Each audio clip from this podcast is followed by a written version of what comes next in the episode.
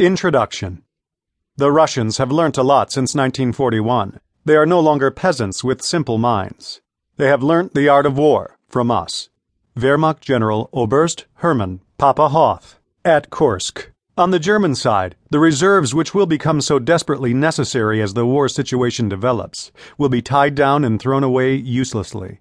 I consider the operation that has been planned a particularly grave error, for which we shall suffer later. Colonel Reinhard Gehlen, Wehrmacht intelligence analyst, writing about Operation Citadel.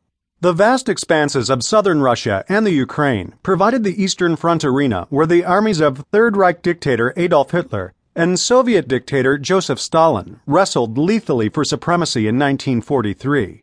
Endless rolling plains, ideal tank country, vast forests, sprawling cities, and enormous tracts of agricultural land form the environment over which millions of men and thousands of the era's most formidable military vehicles fought for their respective overlords and ideologies.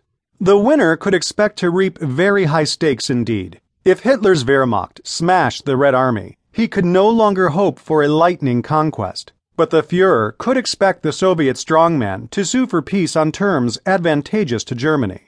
If conversely the Red Army triumphed, Stalin could continue rallying the Soviet Union and move closer to expelling the loathed Nemets invaders from Russian soil, and perhaps carve out a Soviet empire in Central Europe. Asserting that changes in the military leadership style of the two contending dictators explains the outcome of Kursk oversimplifies the actual situation. Logistics, the emergence of a body of experienced junior officers in the Red Army, American Lend Lease shipments, German production problems, and other issues all contributed to the observed result. However, the overreaching factor tying everything together remained the changing approach of each leader to their army. At the start of the war, Hitler gave his commanders considerable initiative while Stalin fatally micromanaged his.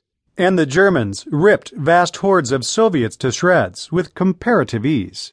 In late 1942 and moving into 1943, Hitler commenced micromanaging the Wehrmacht, and Stalin adopted a more hands off approach, permitting his commanders considerable initiative.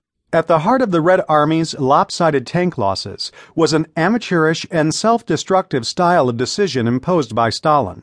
In November 1942, there was a subtle shift in the Red Army as months of military disasters finally caused Stalin to reduce some of his interference and allow quiet professionals such as Vasilevsky, Vatutin, and Rokossovsky to prepare proper offenses.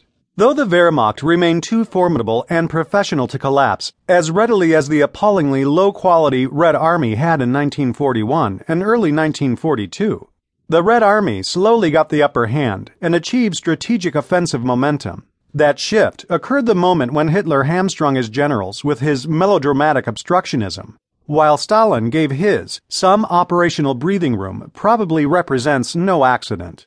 Kursk represented the transitional battle during which the Red Army first demonstrated its new capabilities. The Soviets possessed better commanders than at the start of the war, a numerous soldiery, good quality equipment, in particular the T 34 tank, and the beginnings of a professional officer corps.